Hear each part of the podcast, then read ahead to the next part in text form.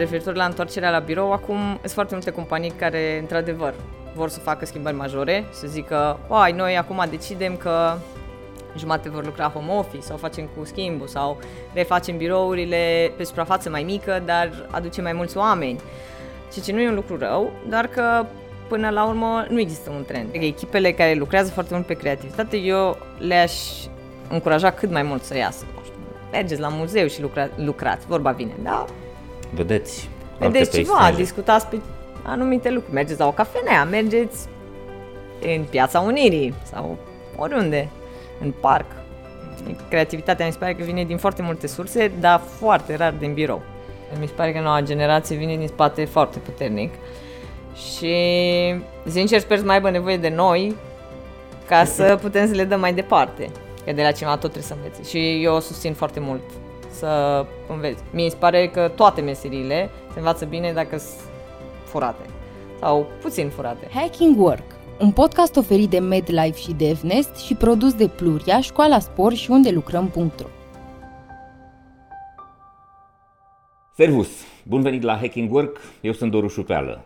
Facem acest podcast pentru toți oamenii care vor să meargă cu plăcere la serviciu și care vor să nu li se întâmple să trăiască experiența unui scârbiciu. Vorbim curajos, clar și cinstit despre piața muncii, mai precis despre relațiile dintre angajatori și angajați. Obișnuim să aducem în fața voastră oameni foarte interesanți, povești fascinante și idei minunate care pot să ne îmbogățească intelectual pe toți și evident să îmbogățească experiența pe care o avem cu toții atunci când muncim.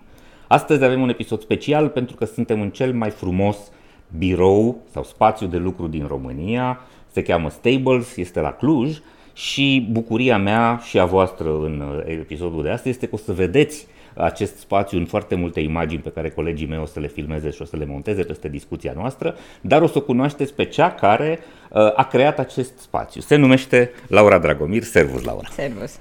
Bun, să vă zic câteva lucruri despre Laura. Laura este născută în București, a făcut uh, uh Universitatea de Arhitectură și Urbanism Ion Mincu, a început să lucreze din ultimii ani de facultate cu o companie care se numește COS, Corporate Office Solutions, este uh, probabil cea mai mare și mai cunoscută organizație din România care se ocupă cu Uh, decorarea, construcția, dotarea birourilor, spațiilor de lucru în, uh, pentru organizații, în special birourile din zona asta de munci intelectuale, da? Adică cei mai invidiați, IT-ul și ceilalți, da? Uh, după care s-a gândit să studieze un pic și uh, științe socio-umane la Lucian Blaga, la Universitatea Lucian Blaga din Sibiu, ca să înțeleagă comportamentele oamenilor și modul în care ei uh, se poartă natural nu? în diverse contexte, să înțelegi uh, cum poți adaptezi designul și funcționalitățile birourilor la nevoile reale ale oamenilor.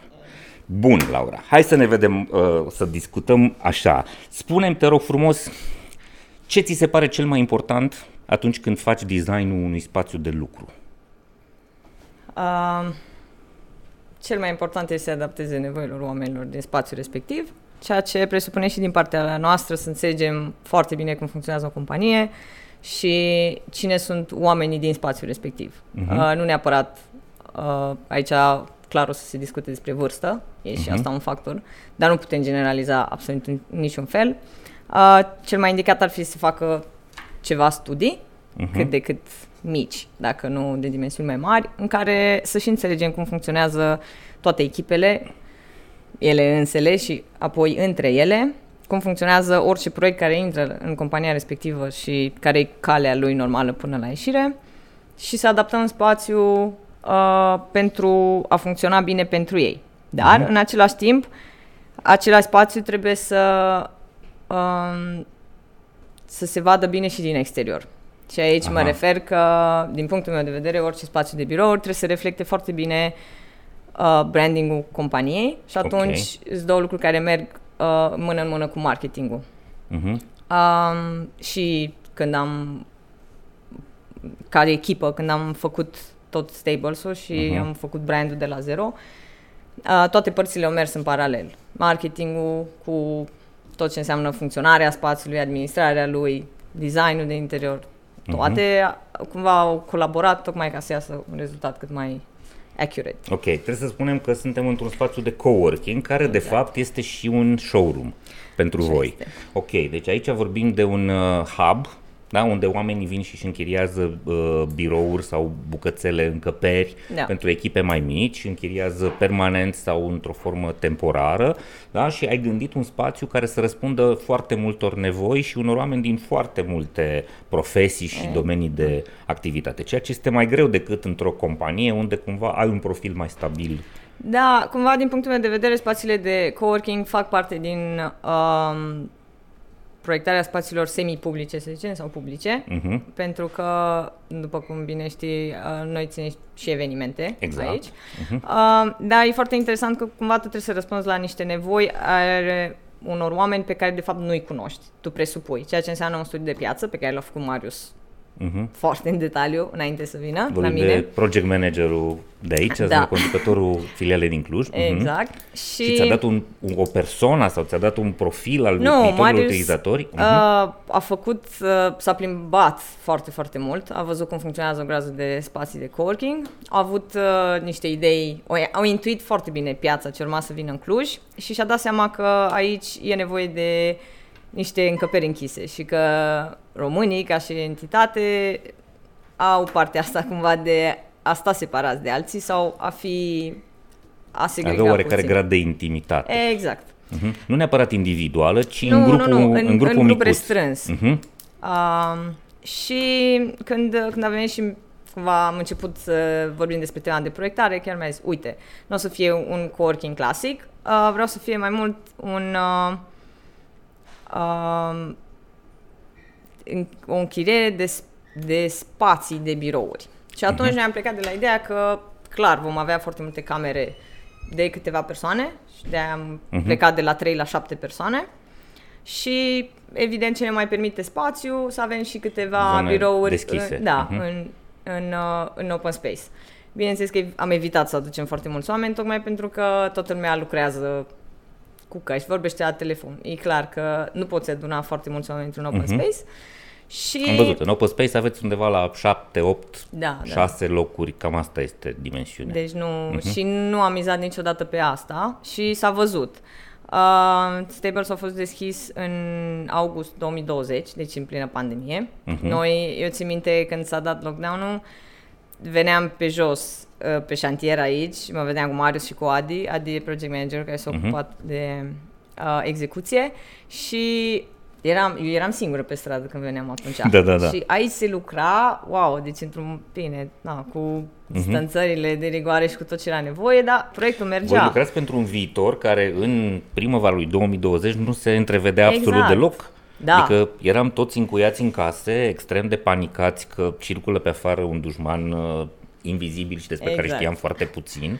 Da? Și habar n-aveam cum va arăta viața noastră după. Și au fost, uh, am avut câteva etape mai dificile de trecut, inclusiv uh-huh. partea de livrări. S-a, cumva s-a schimbat Mhm. Da, tot tehnic în perioada și clar, Deci da, tehnic a fost... mhm, dificil, clar. Da. Și uh, până la urmă ne-am dat seama că nu, vom merge înainte și vedem, experimentăm. Chiar asta urma să zic, că până la urmă din greșeli o să învățăm mereu și trebuie să experimentezi să vezi în ce direcție să mergi. Și a prins extraordinar de bine pentru că cel puțin oamenii care vreau să se întoarcă la lucru nu puteau să se întoarcă în aglomerații. Deci tot trebuiau să se întoarcă Și cumva într-un loc ați, mai ați safe. avut șansa între ei. unui, de a surprinde un trend. Exact. Și am fost și noi surprinși cât de repede a prins faptul că birourile Instinctul închise. vostru, da. Exact. Uh, s-a dat de foarte repede. Și până la urmă pe asta am mizat și asta a funcționat cel mai Da, bine. asta aș vrea să discutăm, pentru că asta este unul, unul, unul, una dintre schimbările fundamentale pe care eu le aștept în zona de design de birouri și organizațiile încă nu prea înțeleg asta. Organizațiile așteaptă ca oamenii să se întoarcă la birou,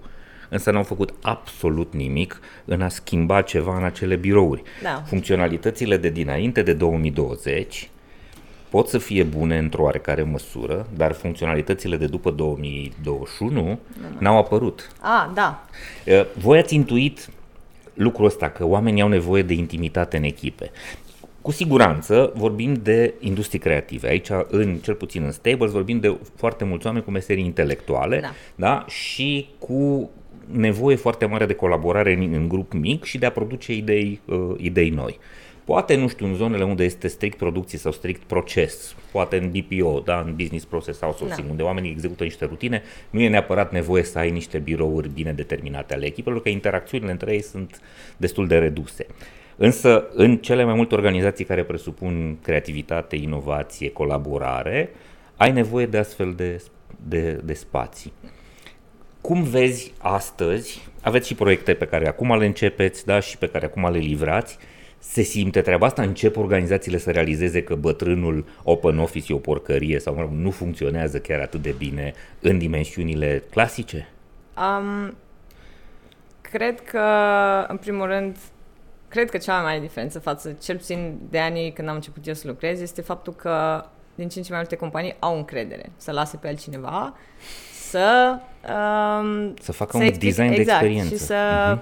cumva să implementeze ceva nou sau ceva ce cred că ar funcționa mai bine pentru echipele din mediul respectiv. Uh-huh.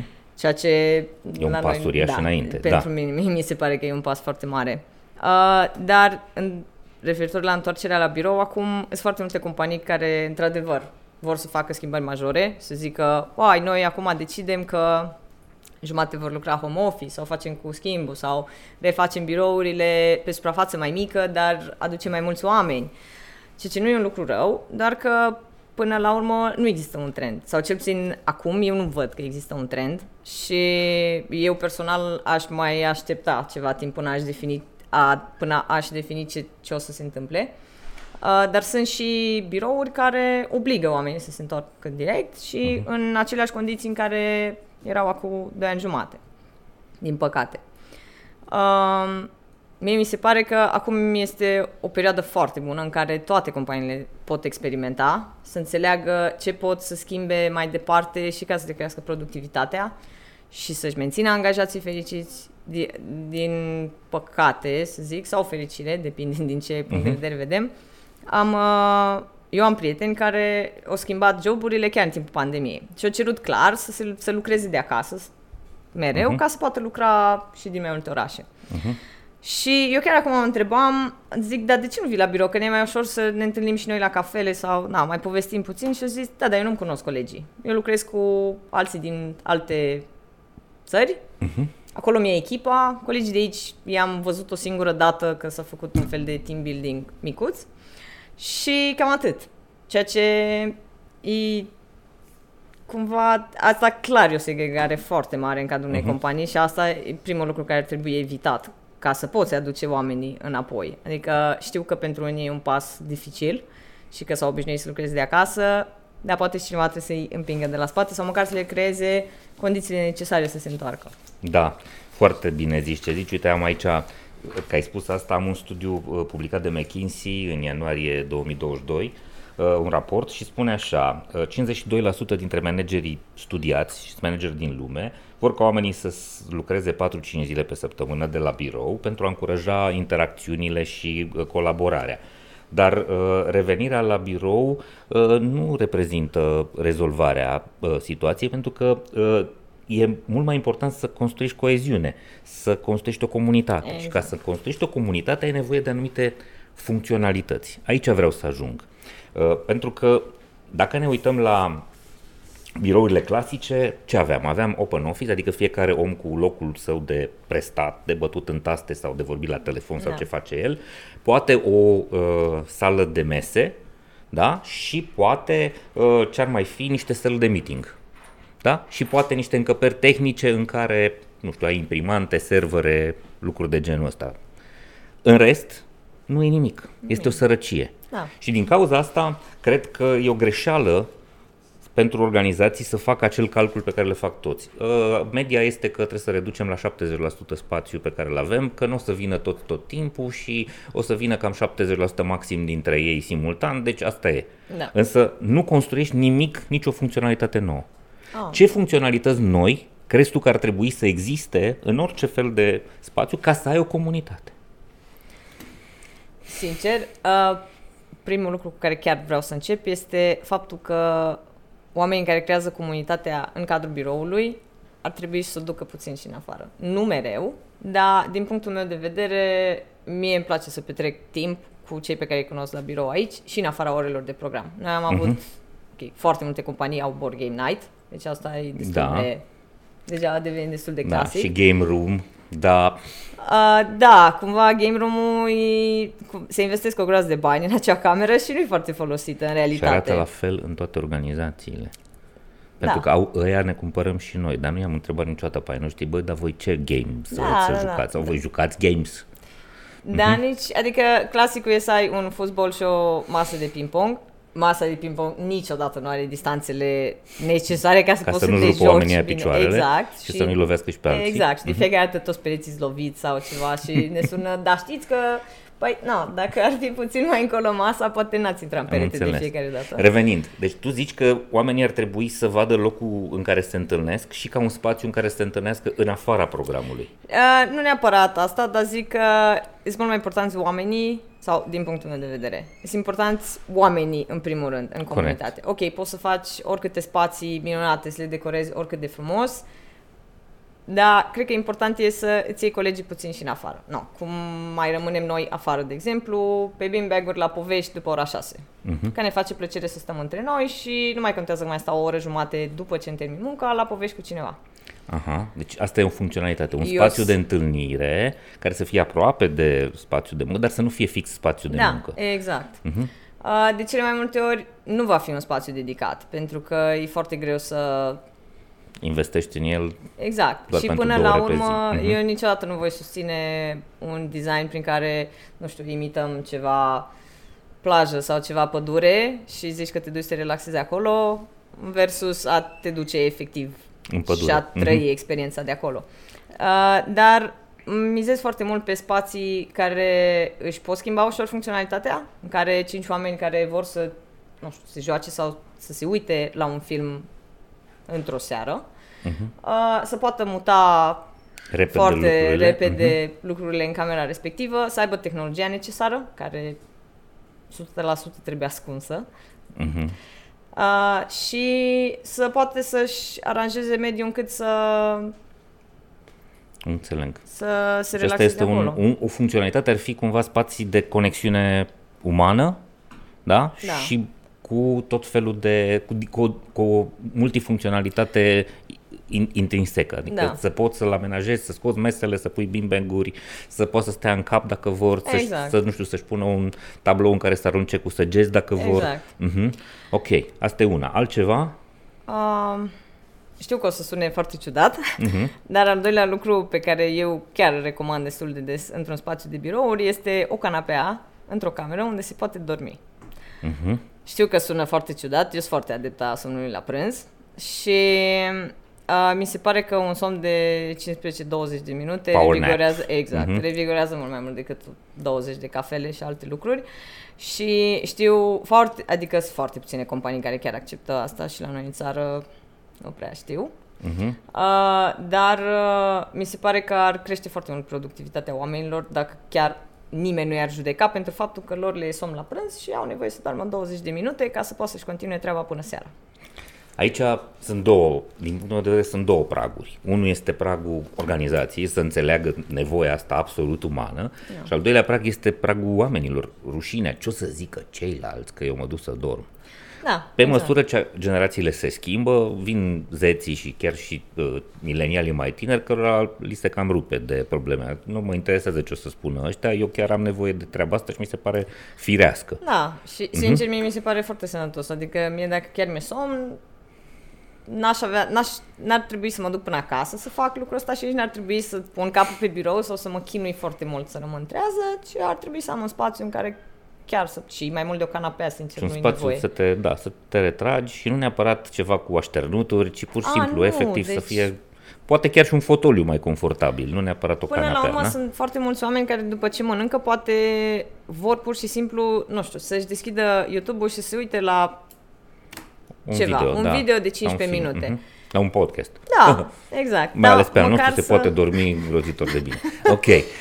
Dar măcar uh, să poată să se întindă undeva să facă chestia asta. Uh-huh. Că asta okay. mi se pare foarte important. Foarte interesant. Alte funcționalități? Ce crezi că ar mai trebui? Ce opțiuni mai sunt? A, Și nu apar astăzi. Aia e problema. A, sincer, în momentul de față, cred că nici n-aș putea să zic trend, dar din punctul meu de vedere, poate cel mai inteligent lucru care se poate face este să creezi spații ale căror funcțiune să nu fie definită, cel puțin o perioadă, uh-huh. pentru că cel mai bine în organizații, după un an de zile se face un studiu în care observ cât de bine a fost Uh, Gradul de utilizare exact. și de ado- adopție. Exact. Hmm. Și până la urmă, asta am și zis, că din greșeli se învață. Uh, de fiecare dată când facem un uh, studiu, un, scuze, un proiect, îl implementăm și după o perioadă de timp revenim și vedem ce zone funcționează, ce zone nu funcționează. Clar, alea care nu funcționează, vedem de ce și care e problema și pe alea le înlocuim. Până la urmă, um, era, era o vorbă că toate drumurile din Bulgaria au fost făcute cu măgari. Pentru că sunt animalele care detectează cel mai ușor pantă și ei merg cel mai ușor uh, încărcați cu lucruri. Uh-huh. Și mi se pare o analogie destul de bună că până la urmă și într-un spațiu de birouri, în funcție de oamenii care sunt înăuntru, se vor crea și spațiile necesare pentru ei. Uh-huh. Să-i lași să le folosească și să stai să urmărești treaba exact. asta. Mi se pare foarte interesant. Ai spus asta și la început. Ar, ai nevoie de o perioadă de studiu a comportamentelor și de tipologie a utilizatorilor, pentru că nicio companie nu seamănă cu alta. Chiar dacă, nu da. știu, avem două companii care amândouă sunt în IT, amândouă sunt de aceleași dimensiuni, poate au și proiecte similare, exact. însă cultura acelei organizații poate să fie foarte diferită. diferită. Da, și știu când vine un client și întreb cu ce vă ocupa. IT. Ok, IT și mai ce? Nu, adică mă ajută nu te ajută absolut deloc. deloc. absolut uh-huh. deloc. Ok. Și astăzi vă lasă clienții să faceți treaba asta, să stați să-i spionați, să vă uitați la da, oamenii da, lor? Da, am avut, uh-huh. am avut câteva proiecte uh, și cu, cu colegii de la București, uh, uh-huh. când uh, foștii mei colegi, am avut niște proiecte de destul de măricere în care am stat și am studiat. Au fost și uh, chestionare online în care au răspuns. Au fost, au fost câteva proiecte în care am avut și inițiativă din partea companiilor, în care au făcut ei ceva Excel, nu foarte elaborat, dar au făcut un Excel și l-au denumit probleme de la noi din companie. Și l-au pasat pe la toată lumea și fiecare și-a scris off-ul. Și am stat să interpretez toate off-urile care au scris în Excel-ul ăla, să le împarți pe zonă de marketing, pe zonă de, sau, mă rog, cum e privită compania în exterior, sau ce ne deranjează la spații fizice, sau ce ne deranjează la spații psihice în interior. Mm-hmm. Spații psihice. Ce înseamnă asta? De exemplu, mă deranjează locul unde stau, nu pentru că sunt prea departe de geam, dar pentru că am doi colegi care șușotesc în continuu. Ok, am înțeles. Și atunci pe mine mă deranjează Sau unul care se uită insistent la mine dintr-un da, anume unghi. Da, da. Sau uh-huh. mă deranjează că șeful are birou în spatele meu și de fiecare dată când se duce să-și ia apă, trece pe lângă mine și am senzația că se uită la mine monitor. Ok. Deci sunt, și o chestie sau de cum confort sunt, psihic. Da, cum sunt așezate birourile. Sunt foarte mulți care trec prin spatele unor birouri și sunt așa, uai, dacă a văzut ce am pe ecran, dacă n-a văzut că de fapt trebuie să lucrez la nu știu ce. Aveam Facebook-ul deschis sau am înțeles. Ok, ai zis un lucru foarte important, că atunci când încerci să înțelegi oamenii și organizații, nu te uiți doar la demografice. Și în marketing avem un exemplu faimos, e o memă în care sunt puși unul lângă celălalt prințul Charles și Ozzy Osbourne. Da? Și din punct de vedere demografic, ei sunt identici, au aceeași vârstă, aceleași studii, același număr de copii, da? sunt la fel de britanici, trăiesc în Marea Britanie, însă să ne ierte Dumnezeu, nu seamănă absolut deloc. Exact. Adică unul este os domnesc și celălalt este os rocăresc. Da? Și asta arată că, dincolo de caracteristicile uh, demografice, vârstă, studii, uh, nu știu, familie, dimensiunile familiei, venituri, că și la venituri uh, sau la bogăție stăteau la fel de bine, da? da? Sunt alte lucruri ce țin de și comportamentele zi cu zi, de preocupări, de, alte de interesele pe care, pe care le ai, de principiile personale. Și astea nu le poți detecta, nu sunt scrise undeva. Și trebuie să stai să te uiți la oamenii aia. Da. Uh-huh. Uh, chiar uh, apreciez, uh, bineînțeles că iar am, am uitat numele, dar există un arhitect în SUA uh-huh. care uh, de câte ori trebuie să facă o casă nouă pentru o familie, se mută cu familia respectivă la ei în casă, o lună de zile. Și ce, îmi dați o cameră, nu, nu sunt aici, deci eu nu mă vedeți, vreau să văd efectiv ce faceți și cum vă comportați toată ziua, de neață până seara și tot. normal că ies cele mai bune proiecte, pentru că înțelege perfect cum funcționează familia respectivă. Vede și greșeli, aparentele greșeli din locuința existentă și știe ce trebuie să corecteze în cea nouă. Deci cam așa... Da. Nu m-am gândit niciodată până astăzi cât de mult seamănă arhitectura cu marketingul. Foarte mult. Pentru că uh, cel mai mare sau cel mai bun marketer din lume, Martin Lindstrom, exact asta face ce ai spus tu.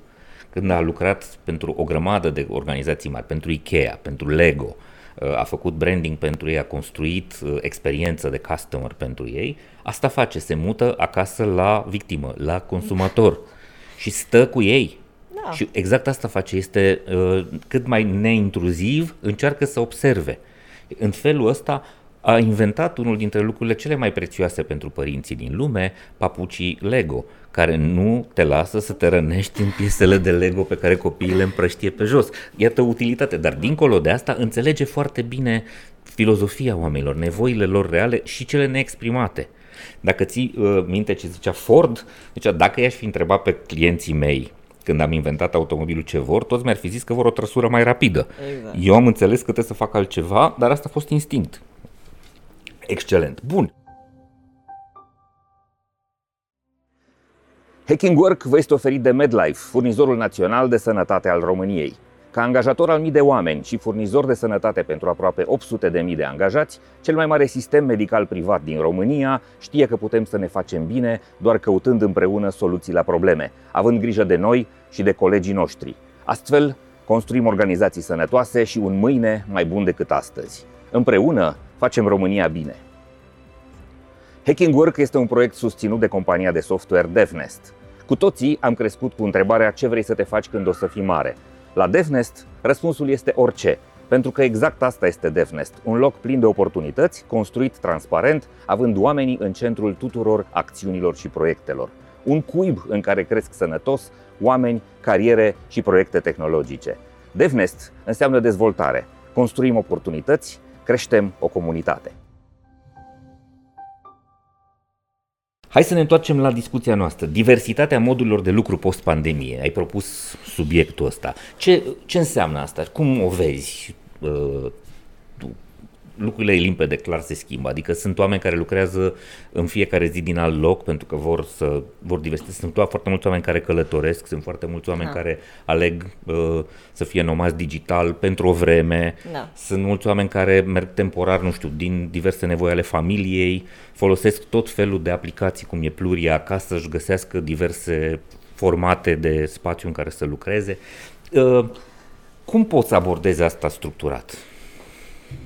Părerea mea este că în acest an 2022 nu vom putea face asta. Asta este doar părerea mea. Adică? De adică ce? mi se pare că utilizatorii uh-huh. tuturor tipurilor de spații, de fapt, experimentează atât de mult, orice acum, după ce au stat atât de mult, în, mai ales cei care au stat foarte mult închiși în casă și care cumva nu au vrut să iasă în, în anii ăștia.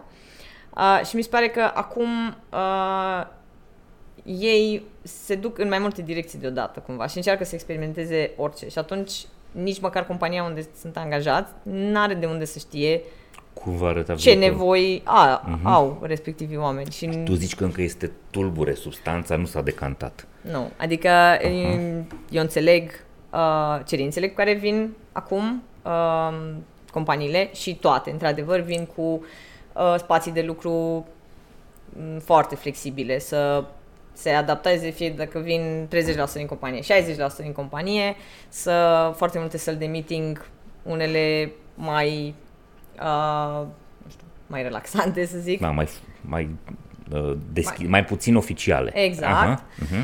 Uh, ca să le creeze uh, această diversitate a posturii, care mi se pare că e foarte importantă și de care mulți oameni au suferit în perioada în care au lucrat de acasă, mai ales dacă nu au avut unde să-și pună un birou și un scaun de lucru și a trebuit să lucreze la masa din bucătărie sau mai rău de pe canapea. Și atunci simt nevoia asta de a lucra de la o masă în altă, de a se muta peste jumătate de zi dincolo și uh, majoritatea companiilor sau cel puțin cererile care vin la noi, într-adevăr, sunt în direcția asta, de a face o multitudine de spații diferite, tocmai pentru a satisface cât mai multe nevoi. Părerea mea este pentru că nu se știe exact încotro o să se ducă de fapt. Mhm. Ce s-a mai văzut e într-adevăr că companiile, deși restrâng suprafața, uh, sunt dispuse să investească mai mult.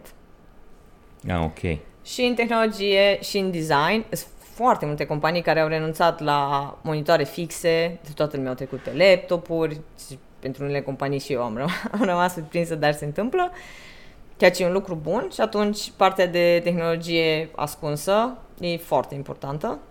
Mhm. Încă cablurile, toate lucrurile astea, servere, minuni, Da. rutere, etc. Proiectoare, televizoare, cât Mhm. să te conect- intri într-o cameră, ar trebui să ai un click și să fii deja legat peste tot. Ok, am înțeleg. Bun, deci tu zici că încă se decantează. Eu am citit un articol scris de Alejandro Albaran, poate ți-e cunoscut numele, una dintre arhitectele cele mai cunoscute din lume pe zona asta de birouri și a spus așa, că este o mare greșeală pentru organizații să facă această judecată strictă și simplistă, o să ne trebuiască cam 70% din spațiu.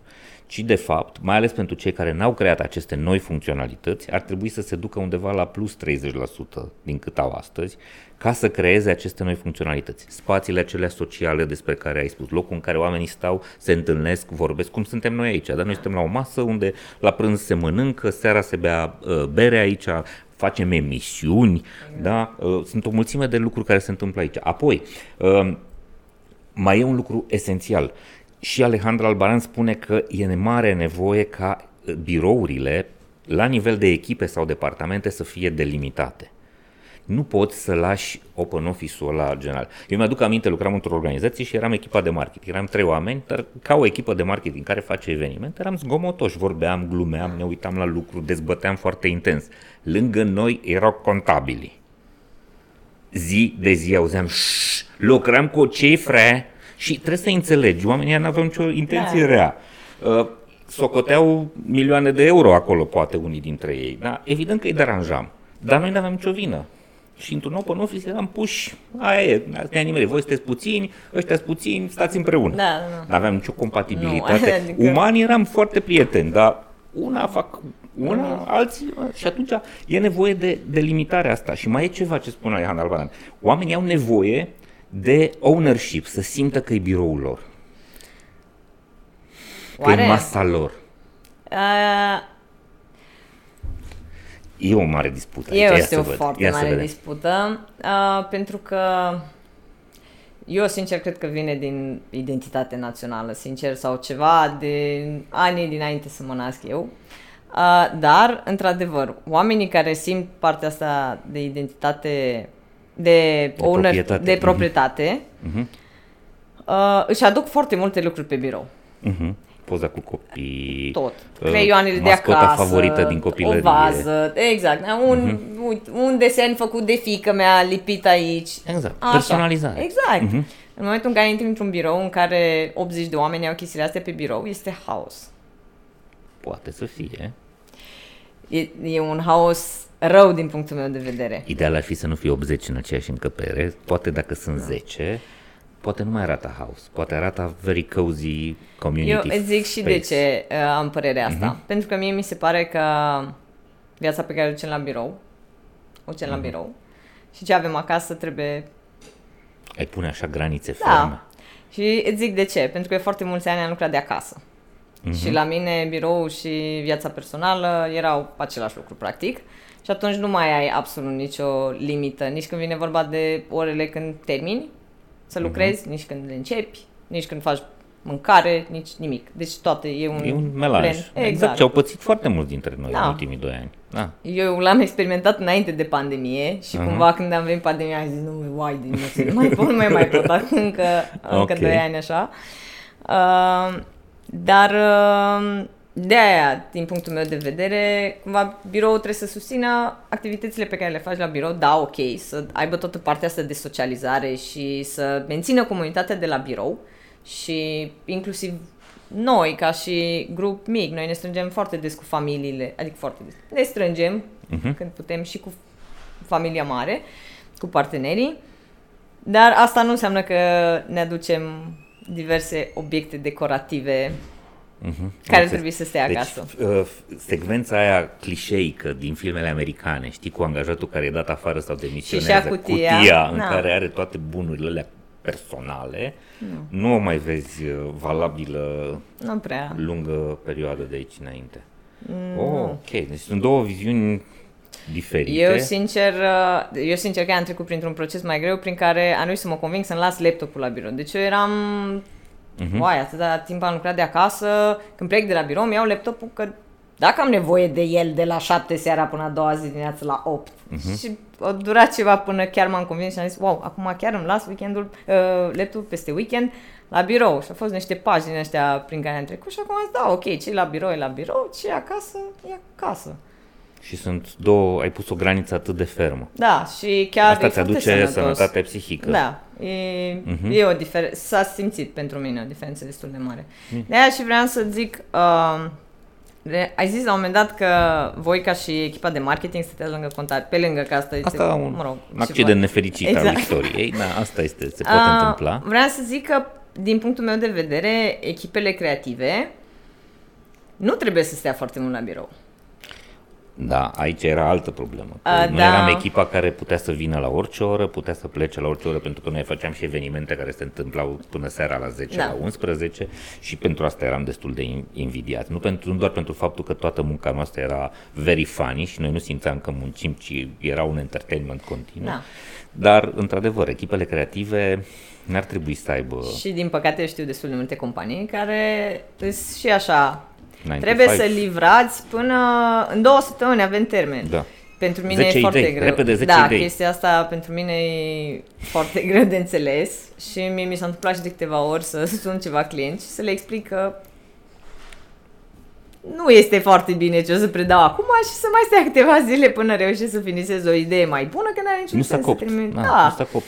Hai să ne batem joc. Adică Exact. ideile nu vin când bagi două fise. Exact. Și uh, asta chiar mi se pare că echipele care lucrează foarte mult pe creativitate, eu le-aș încuraja cât mai mult să iasă. Nu știu, mergeți la muzeu și lucra- lucrați, vorba vine, da? Vedeți? alte Vedeți ceva, peisaje. discutați pe anumite lucruri. Mergeți la o cafenea, mergeți în Piața Unirii sau oriunde, în parc. Mhm. Creativitatea mi se pare că vine din foarte multe surse, dar foarte rar din birou. Mamă, asta iară sună a, a, a lucru în care avem o controversă. Sunt foarte de acord cu ce spui tu. Ai nevoie de foarte mare diversitate, să călătorești, să vezi lucruri diverse, ca să poți să ai idei diferite. Pentru că dacă stai în același perimetru, vei vedea aceleași fețe, aceleași concepte, n-ai cum să fii creativ. Da. Pe de altă parte, eu le spun foarte multor organizații și asta nu o spun eu doar, doar eu, o spune Google, o spune Salesforce, o spun organizațiile cele mai creative din lume, creativitatea sau, mă rog, inovația se întâmplă la birou, în sensul că uh, nu locul este important, ci faptul că oamenii sunt împreună. Și de-aia nu avem o controversă, pentru că, de fapt, biroul ăsta în zona creativă înseamnă să ai oamenii ăia Exact. împreună, cu o frecvență a interacțiunilor extrem de mare și cu posibilitatea asta de a se juca cu ideile și de a testa o mulțime de prostii care le vin în cap, până când descoperă, după o suită uriașă de rateuri sau de lucruri care nu Da. funcționează, până descoperă ideea care funcționează. Corect. Da? De-aia uh, insist pentru multe organizații, veți aduce, uh, încurajați pe oameni să vină la birou pentru că fac ceva împreună care are sens. Asta nu înseamnă că trebuie făcut neapărat din birou. Da, încurajați să fie împreună. Împreună. Da, uite, A, da. ideea asta de mobilitate chiar este extra, extraordinară. Sunt foarte multe organizații care le dau oamenilor libertatea de a-și închiria spații în alte uh, Da, da, zone. da. Mergeți și lucrați o săptămână din Barcelona, mergeți și lucrați două săptămâni de la casa de la țară a unui, unuia dintre colegi. Da. Faceți treaba asta, important este să fiți împreună și să aveți o intensitate mare a discuțiilor, a comunicării, Da, a, da, da. a punerii pe masă a opțiunilor pe care le avem, mai ales în zona unde trebuie să producem ceva nou din căpșoarele noastre care uh, au nevoie de aer Da. să respire. Bun, foarte bun subiectul. Hai să vedem unde ne găsim creativ. Tu unde îți găsești creativitatea? Cum faci să hotărăști, nu știu, că pe peretele ăsta de cărămidă pui un ceas cu uh, gri și albastru, de exemplu? Um, eu plec destul de mult. Adică a, de-aia cumva și susțin ideea asta pentru că nu pot. Adică nu mi se pare că creativitatea o găsesc uitându-mă la niște poze pe internet sau, nu știu, căutând ceva sau uitându-mă la alte proiecte. Mi se pare că creativitatea vine din experiență Și un om ca să aibă experiența, cumva trebuie să o, să o trăiască el însăși. Noi putem fi în același loc, să, ne, să mergem la un restaurant și să ne servească același chelner și noi să avem două experiențe complet diferite asupra localului respectiv. Și atunci, pentru mine e foarte important ce simt când intru într-un anumit loc sau ce simt când trec pe lângă ceva sau ce văd sau cum e când ating. Mi îmi place foarte mult să lucrez pe partea asta de mișcare și tactil. Ce se întâmplă când de ce e acolo un gang și mă face să mă uit după colț? Ce m-a făcut să fac chestia asta? Cum aș putea să introduc asta într-un proiect, să fac un om să meargă după colț? Chiar acum lucrez la un proiect în care trebuie amenajat un spațiu în spatele unor lifturi. Este o zonă unde absolut nimeni nu merge, că nu ai de ce să mergi. Cum faci să chem pe cineva după colț? surprinzător, eu chiar, adică parte din propunere este chiar folosirea oglinzilor ca să-i faci pe oameni să vadă ce după colț. Mm-hmm. Dar a fost același lucru, că am, am trăit experiența la un moment dat mergând pe stradă și mi s-a părut că acolo se va potrivi chestia asta. Dar cred că și depinde foarte mult de fiecare persoană. Mie îmi place spațiile pe care, în, în care trăiesc sau în care merg să, să fie redescoperite de fiecare dată. Să prindă viață odată cu omul care trece prin ele. Și uh-huh. omul care este în spațiul respectiv să completeze designul. Asta mi se pare. Ai observat, poate observa uh-huh. că și la etaj, uh-huh. în spatele stâlpilor de fontă, există niște oglinzi în care te vezi, dar nu foarte bine. Și în momentul uh-huh. în care treci pe lângă ele, instinctiv întorci, tu te întorci să ochii vezi. și vezi stâlpii. Și te vezi pe tine. Aha. Și tu faci parte din... Peisajul ăsta. Da. Deci ești... cumva ești partea clădirii. Exact. Îi dai viață clădirii. Asta Orice e ideea spațiu. ta. Da, Aha. adică nu neapărat a mea, că sigur, adică o mai fost folosită uh-huh. mulți ani la rând, dar a, asta e principiul fundamental după care mi se pare că ar trebui să funcționeze. Mai ales spațiile din interior care sunt foarte, cu un aport psihologic mare asupra oamenilor, că atingi tot, îl trăiești, îl, îl simți cumva foarte mult și are o interacțiune la nivel uman, nu e ca și cum treci pe lângă niște clădiri foarte înalte. Și atunci mi se pare că orice detaliu mic contează și faptul că la un moment dat te, te întorci să te uiți în oglindă și te vezi, contribuie la faptul că tu faci parte din acel spațiu și dai viață. Da, am menționat Google și Salesforce pentru că cumva e în felul ăsta gândesc.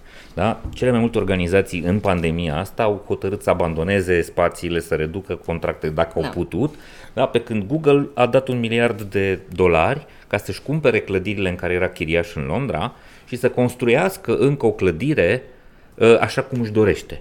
Și ei cred foarte tare în clădirile astea de comunitate în care își vor aduce oamenii și unde desenează cu siguranță o experiență cu totul și cu totul diferită de uh, biroul clasic. Și eu mă bucur că ne spui despre lucrurile astea, pentru că ar trebui ca cei care se uită la noi să înțeleagă că biroul nu este doar spațiul ăla sec, sărac și funcțional în care te duci să prestezi ceva și de unde să te întorci acasă.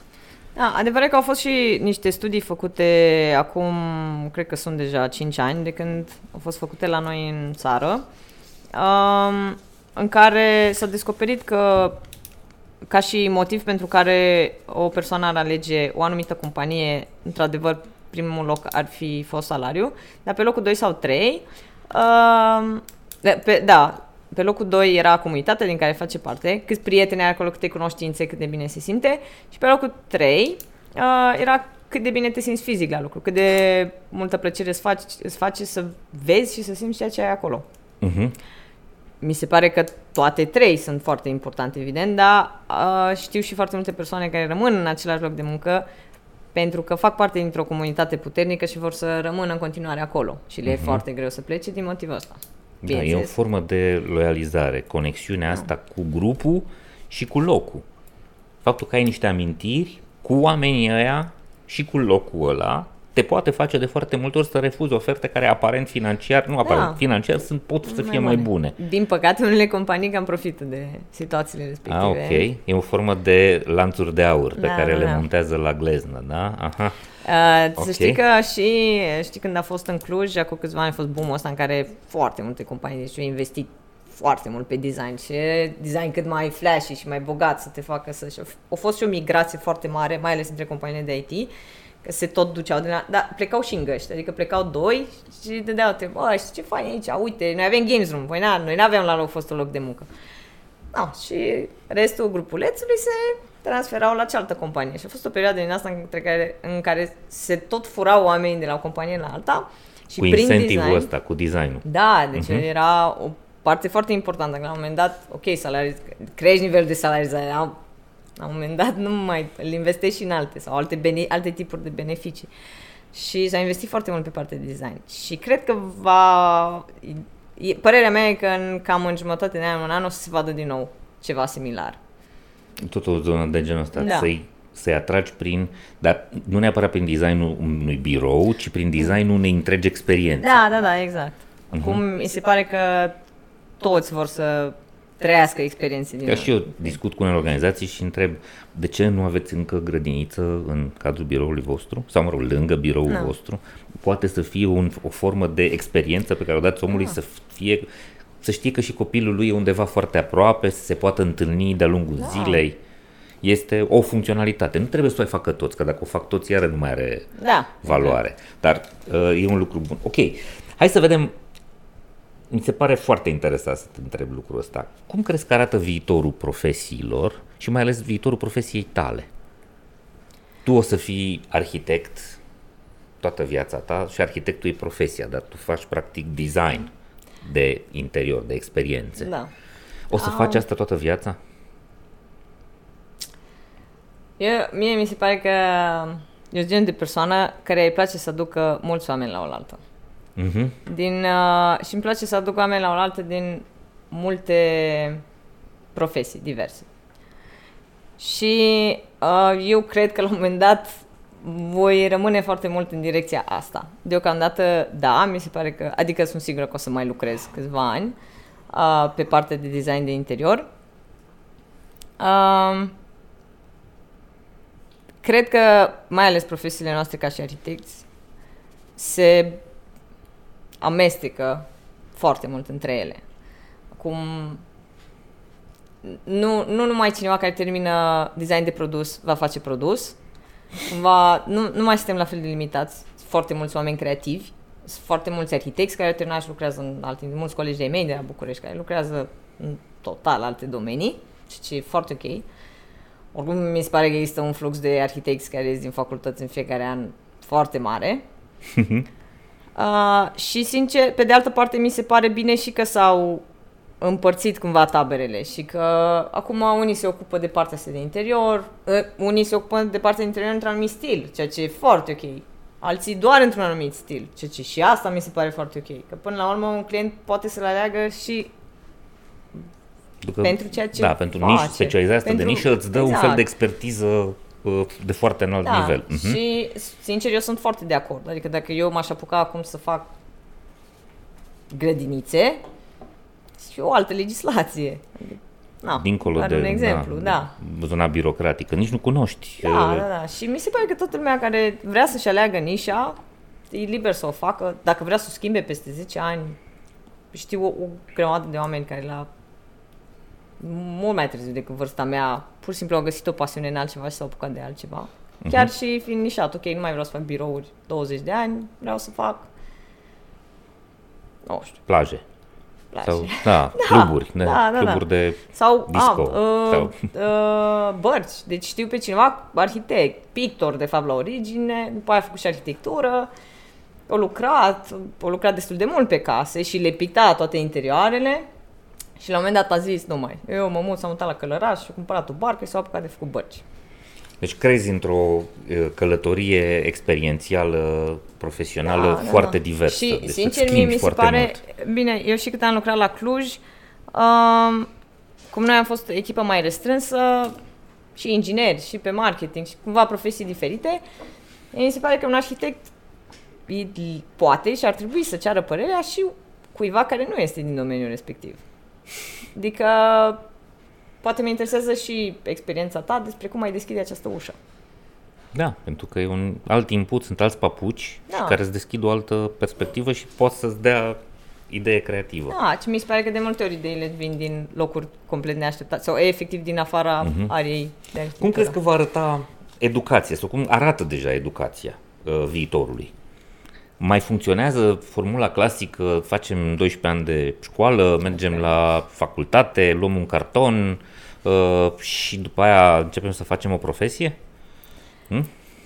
Mie, mi, nici nu am foarte multe legături cu cei din liceu, dar uh, din cât am citit și am mai tot văzut, mi se pare că învață mult mai repede decât cumva în anii noștri se învăța, sau experiment, de fapt asta e că experimentează mult mai mult sau uh-huh. au mhm. dorința asta de a învăța din diverse surse și uh, deja știu destul de, știu și câteva exemple care nu mai vor să facă facultate, sunt deja angajați și lucrează în IT uh-huh. Mhm. uh, și sunt și gen de persoane care poate unele chiar sunt sigure că o să schimbe lumea. Deci foarte încrezătoare. Mi se pare că noua generație vine din spate foarte puternic. Și sincer sper să mai aibă nevoie de noi ca să putem să le dăm mai departe. Că de la cineva tot trebuie să învețe. Și eu o susțin foarte mult să înveți. Mi se pare că toate meseriile se învață bine dacă sunt furate. Sau puțin furate. Adică să ai un mentor. Da. Sau să stai lângă cineva, să, să observi. Da, să stai lângă cineva. Eu și la început, când am început să lucrez, am stat lângă colegi, deci mă punea unul dintre colegii mei, efectiv mă punea să stau lângă el trei ore pe zi. Atâta, îmi trăgea un scaun, zicea, hai, stai aici lângă mine. Și stăteam și mă uitam la el ce lucrează, mă mai întreba, nu, aici ce faci, aici, pune cu aici, cum mutăm, uh-huh. cum nu știu ce. Vreau să zic când m-a așezat în fața calatorului și a zis, na, hai, acum construiește mea, i-am zis, păi da, dar n-am lucrat niciodată în program Hai, construiește. Deci, o mers super instinctiv, doar pentru că am stat lângă el atâta timp și mi se pare că toți ar trebui să trecem prin pașii ăștia de a sta lângă cineva și doar a asculta sau a vedea ce face cineva. Poate prea multă lume vorbește prea mult în zilele noastre și ar trebui să mai... Da, și din păcate foarte puțini au șansa asta să dea peste sau să aibă contextul în care să aibă un astfel de mentor dispus și organizații în care să se permită o astfel de, un astfel de transfer de, de knowledge. Da. Și surpriză, învățarea nu este doar într-o direcție. Clar. Pentru că sunt convins că și tu l-ai învățat pe acel arhitect mai experimentat, lucruri ce țineau de vârsta ta de atunci, nu știu, de ce asculti muzică, de aplicațiile și, noi de pe telefon. Și încă un lucru care aș vrea să-l menționez este că majoritatea mentorilor s-ar putea să fi surprins, dar nu e în același do- nu, dar nu e în același domeniu de activitate cu tine. Uh-huh. Pe mine asta m-a șugat. Eu mentorii care, pe care am avut nat- în mod natural și organic, doar unul mi-a fost din același profe- domeniu de activitate cu mine, restul din mul- mulți într-adevăr au fost pe partea de leadership. Deci crezi mai puțin în cartoane și în învățarea clasică. Da. Ea trebuie să rămână totuși. Nu da, e, o, e da, o zonă da, da. de experiență și informație și pe care nu o poți găsi. încă câțiva ani va rămâne pentru că la noi în țară încă a rămas mentalitatea de toată lumea trebuie să facă o facultate, trebuie să ai da, o diplomă. Nu să ai cartonul, etc. Da. Dar nu mai este suficient absolut deloc, deja. Eu să știi că am fost, uh, când am terminat uh, masterul de leadership și management organizațional uh-huh. de la Sociomani la Sibiu, uh, eu n-am mai apucat să-mi scriu dizertația. A fost un an din ăla groaznic, n-am, studiile jumate erau făcute, n-am, efectiv n-am mai apucat să o pun pe hârtie. Și până la urmă am zis, da, hai că o scriu la anul, s-au amânat și după aia mi-am dat seama că atât de mult m-a ajutat pe mine masterul respectiv, încât foarte puțin mă interesează diploma. Că uh-huh. eu știu, experiențele prin care am trecut acolo, am fost uh, oameni din domenii foarte diferite. A fost lume din poliție, din zona bancară, din, deci era erau atât de diferiți oamenii și aveam niște discuții atât de interesante, că nici n-am mai contat. Cartonul. Exact. Uh-huh. E un lux pe care ți l-ai permis. Unii nu și-l permit. Da. Dar uh, Așa e. ai luat mai mult valoarea din experiență decât uh, certificatul A. în sine. Ok, bun. Organizațiile performante sunt înainte de toate organizații sănătoase, iar asta înseamnă angajați sănătoși, fizic, psihic și emoțional. Abonamentele de sănătate au devenit în ultimii ani cel mai dorit beneficiu non-salarial solicitat de către angajați.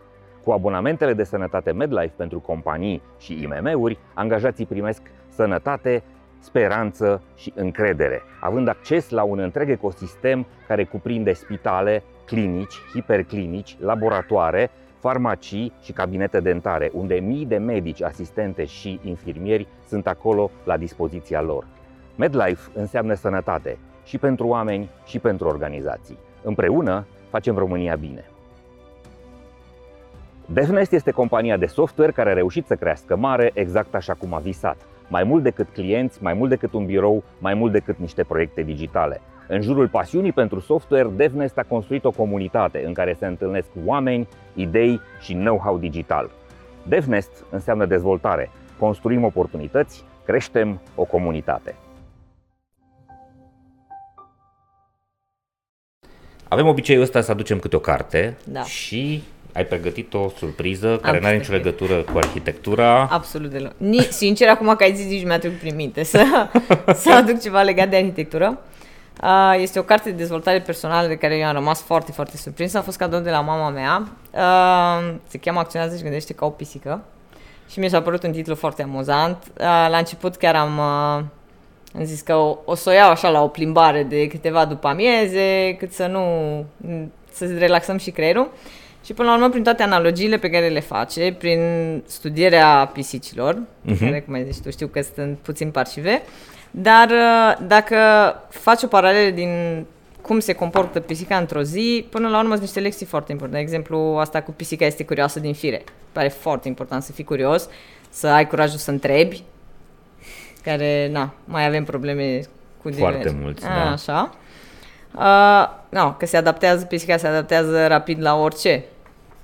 Trebuie să Mhm. putem să facem asta. Uh, faptul că e Selectivă. este selectivă, că și alege singur anturajul. Că povesteam că pisica are obiceiul dimineața, când se trezește, să se, să se dezmorțească, să se întindă, se spală puțin, trebuie să mănânce, vine miaună, dăm de mâncare. Și mi se pare că noi, cel puțin, ok, poate în pandemie nu știu cât s-a întâmplat, dar și înainte când era toată rapiditatea asta, uai, sunt întârziere, mă dau jos, nu, nici nu văd capul, mă uit să-mi iau mâncarea de acasă, Mhm. te duci, te speli, te îmbraci, nici nu știu cu ce te-ai îmbrăcat, trebuie să ajung la birou, că e târziu, gata, am întârziat. Mi se pare că uităm foarte mult să avem timp pentru noi, că noi ulterior vom funcționa mai bine și aducem uh, rezultate mai bune până la urmă și la birou, dacă încă, uh-huh. adică companiile ar trebui să înțeleagă că jumătatea aia de oră cu care întârziem, în care noi ne-am întins Mhm. și ne-am aranjat. Um, Te-ar putea să dea rezultate foarte bune de lungul zilei. exact. Și să termin, de fapt, mai repede treaba. Ai prezentat o pisică uh, care îmi place, adică este pisica asta care își, uh, ne dă niște lecții pozitive. Da. N-am, n-am văzut aia partea parșivă a pisicii pe care eu nu prea... Eu n-am văzut-o mai deloc în cartea respectivă, Ah, dar da, cred nu, că... nu, în cartea asta sigur nu este. Bun, am și o carte, se numește O minte cu totul nouă, Daniel Pink, uh, autorul celebrului Drive, uh, Motivație.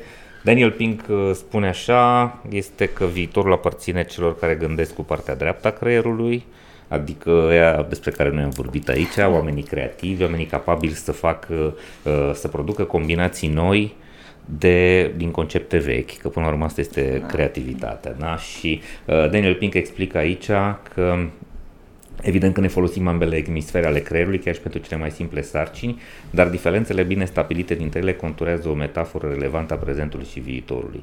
Astăzi, aptitudinile definitorii ale erei precedente, cele ce țin de emisfera stângă și care au contat în era informațională, sunt în continuare necesare, dar nu mai sunt suficiente. În calitățile pe care le-am des, disprețuit până nu de mult și ni s-au părut frivole, inventivitatea, empatia, bucuria și dorința de a găsi un sens, ce țin de emisfera dreaptă, vor decide cine are succes și cine se pierde uh, pe drum. Deci încercați să fiți uh, creativi Creativ. ca să uh, supraviețuiți, pentru că nu va fi suficient să executăm și să parcurgem niște cicluri foarte disciplinate, pentru că asta s-ar putea să o facă și mașinile. Da, așa este. Ok. O temă inedită. Despre ce crezi că ar, am putea să le spunem oamenilor și nu se vorbește foarte mult și ar putea să inspire? Um, uh, mie, în- sincer, m-am gândit foarte mult la ce mi-ai zis, că Challenge-ul tema ăsta, inedită, da. dar uh, n-am reușit și n- n-am reușit să găsesc o singură temă, Aha. dar aș putea să îți zic, singurul lucru la care m-am gândit ar fi fost că poate este timpul să revizităm muzee. și locuri în care lumea nu mai merge foarte des. Și poate asta e exact cum te-ai și tu. Și eu am mai avut câțiva prieteni și le-am zis, eu n-am văzut deocamdată muzeele din Cluj, haideți să mergem să vedem. Și erau așa, ce? De ce, de ce nu mergem în parc? Dar nu știi de unde îți vine creativitatea de la care nu te aștepți. Și până la urmă sunt lucruri, sunt locuri care, deși sunt foarte vechi unde sunt, sigur sunt lucruri noi pe care le descoperi acolo. Uh-huh. Și mhm. asta aș fi vrut să o menționez acum ca poveste. Îți mulțumesc pentru ideea asta. Uite, mi-am adus aminte în momentul ăsta de prietena mea bună, Raluca Feher, uh, unul dintre cei mai creativi oameni din România, care are obiceiul ăsta foarte prost, glumesc, da? de a merge în toate muzeele mai cunoscute sau mai puțin cunoscute de pe unde uh, călătorește ea. Și are și obiceiul ăsta la, la fel de uh, prost, în sensul că o invidiez pentru el, că umblă foarte mult, călătorește foarte mult. Este omul care a parcurs întreaga planetă, să vadă locuri noi și asta face, se duce în muzee. Dincolo de faptul că ea merge mereu cu Airbnb-ul și stă în casele oamenilor, nu caută hotel, nu caută da. confort, ci caută conexiune. Să înțeleg pe oamenii aia, ce e în capul lor. Da, da, foarte surprinzător. I-am cunoscut și în perioada în care am locuit în Sibiu, uh, no, că am avut uh-huh. prieteni din Sibiu și uh, chiar am mai avut acum câțiva ani o perioadă din asta în care am tot vrut să vizitez muzee și le tot sunam, hai să mergem la un muzeu. Și am descoperit cu stupoare că cei care sunt și născuți acolo, mulți dintre ei n-au vizitat respectivele. Se duc prin alte orașe, se duc în Barcelona, vizitează tot ce uh-huh. se poate, dar hai să fim și puțin locali, dacă tot avem un oraș la dispoziție și nu trebuie să străbatem sute de kilometri. Uh-huh. Și până la urmă în muzeu nu trebuie să cauți vechime și miros de mucegai, da, ci să cauți pe care idei. le găsim. Da, ci să cauți idei, nu? Da. Idei care de altă dată astăzi pot să fie reinterpretate. Exact. Este o sursă de creativitate gratuită, adică niște idei care ți se pun pe masă, numai trebuie să le iei și să le combini. Da. Acolo. Pe rușinea mea nu prea umblu pe la muzee și arăt Pentru am orice. Am, încep să devin eu un muzeu. Ok. O persoană care te inspiră. Uh, da, voi vorbi foarte pe scurt despre un prieten foarte drag de-al meu pe care l-am cunoscut chiar înainte să mă mut la Sibiu. Uh-huh. Uh, noi uh, am... Uh, uh, el era o persoană care lucra foarte, foarte mult uh-huh. și la un moment dat uh, un alt prieten de nostru l-a luat puțin câte puțin să merge, să uite, hai mergem cu bicicleta, hai să facem puțin sport. Era mult mai static și mai plinut, să zic așa, sper să nu se spere. Uh-huh. Uh, și a început, trăgea foarte tare de el și a tot participat la triatlon. Mie nu venea să cred. Iar mă duc la un triatlon cu nu știu cine. Avea frică de apă deschisă, deci am notat prin lacuri, prin mare, în cadrul triatlonilor. Deci mi se părea că și așa, cu fiecare pasă și învingea câte o nouă frică și foarte mult trăgea de el. Și noi în decembrie 2018 am fost într-o tură în Iezer Păpușa în care ne-am pus amândoi colțari în picioare pentru prima dată. Foarte frumoasă tura respectivă, un frig de Doamne ferește, dar a fost superb. Și de atunci mi se pare că el a luat puțin pauză. Eu am continuat cu o, într-o asociație montană în care merg și acum și în ultimul an, nu știu exact de unde are ieșit dorința asta lui, m-a tot luat, Laura, uite, mai e un munte, mai mergem undeva, mai facem ceva, da, ok. Hai să vedem cum să facem rucsac, hai să discutăm despre asta, hai să nu știu ce. Și vreau să zic că acum o săptămână s-a întors din base camp de la Everest Base Camp. Uh-huh. De asta două săptămâni. Au reușit și au ajuns pe vârf pe Island Peak, 6189 dacă nu greșesc. Uh-huh. Și mai are încă trei vârfuri plănuite pe anul ăsta, toate peste 5000 și mi se pare că au evoluat atât de bine și mi se pare că nu s-a lăsat înfrânt, au avut ceva accidentări, dar atât de mult mi se pare că a reușit să evolueze și să tragă de el în direcția respectivă. Eu de fiecare dată sunt uimită și de fiecare dată îmi trimite poze și văd cât de fericit e el pentru ce reușește să facă. Și toate astea fiind și un team manager la ceva companie destul de mare de IT, uh-huh. adică cea mai mare din Sibiu, de fapt, și și Poate fi... să împace lucrurile da, astea. și ca un exemplu foarte bun este că și compania îl susține foarte uh-huh. mult, ceea ce e un exemplu din toate punctele de vedere. Ok, mulțumesc pentru povestea asta.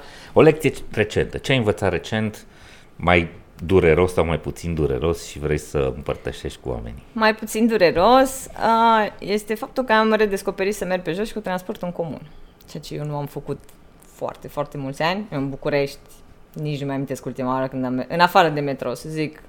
Autobuze, da, tramvaie. Dezastru. Uh-huh, pe jos. Uh-huh. Uh, în București și foarte...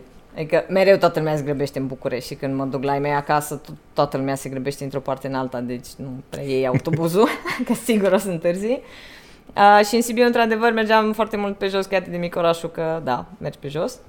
Dar uh, de când am venit în Cluj, chiar pot să zic cu mare plăcere că am redescoperit și susțin foarte mult asta cu mersul autobuzelor și uh, și mersul pe jos și faptul că mai plec cu colegii împreună de la birou. Uh-huh. Și um, asta chiar a fost o lecție pentru mine, faptul că nu trebuie să plec de la birou direct acasă, cum ziceam uh-huh. că le cum separi. Facem, da, foarte cum, mulți dintre noi. Da, da. dar că pot să pleci de la birou fără să am vreun laptop la mine, ceea ce a ajutat, și pot să mă mai duc la un pahar de vin cu câțiva colegi să discutăm despre alte teme sau să te uh-huh. întâlnești cu altcineva. Și mi se pare că m-am am reușit să mă relaxez foarte mult în partea asta. Să-mi las tot ce e la birou, exact ce îți povesteam. Uh-huh. Bun. Laura, mulțumesc tare mult. Cu mare drag. Oameni buni, ați văzut cum gândește și uh, ce gândește unul dintre cei mai uh, pricepuți din punctul meu de vedere uh, creator de experiențe legate de birouri.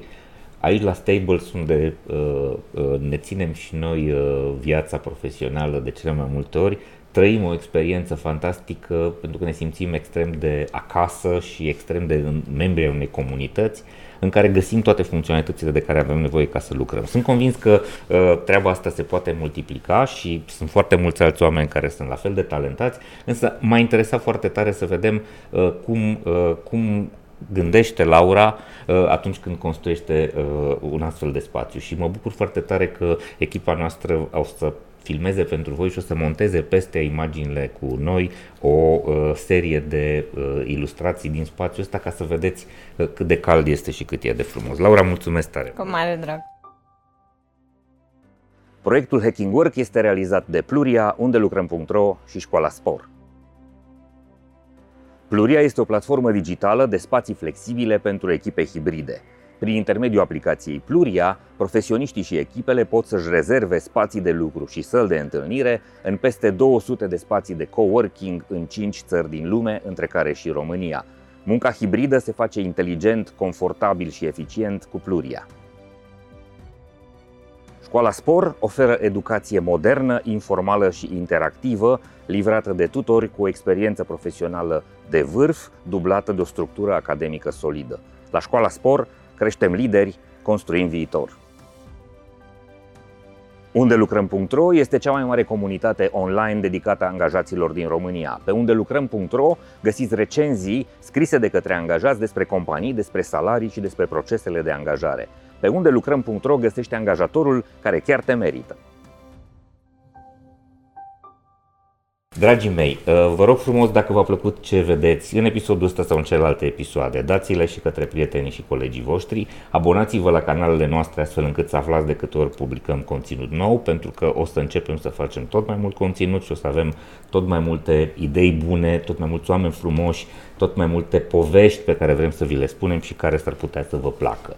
Um, scrieți-ne, spuneți-ne ce facem bine și mai ales ce nu facem bine și cum am putea să facem uh, mai bine lucrurile pentru voi. Așteptăm poveștile voastre și mai ales dacă vă putem ajuta acolo unde uh, lucrați și nu vă este foarte bine și uh, sper să ne întâlnim în uh, ocazii tot mai frecvente. Până la următorul nostru episod. Vă urez ardelenește să aveți foarte mult spor, să aveți spor la treabă și să ne vedem sănătoși, voioși și mintoși la următoarea noastră întâlnire. Servus! Hacking Work, un podcast oferit de MedLife și DevNest și produs de Pluria, Școala Spor și unde lucrăm.ro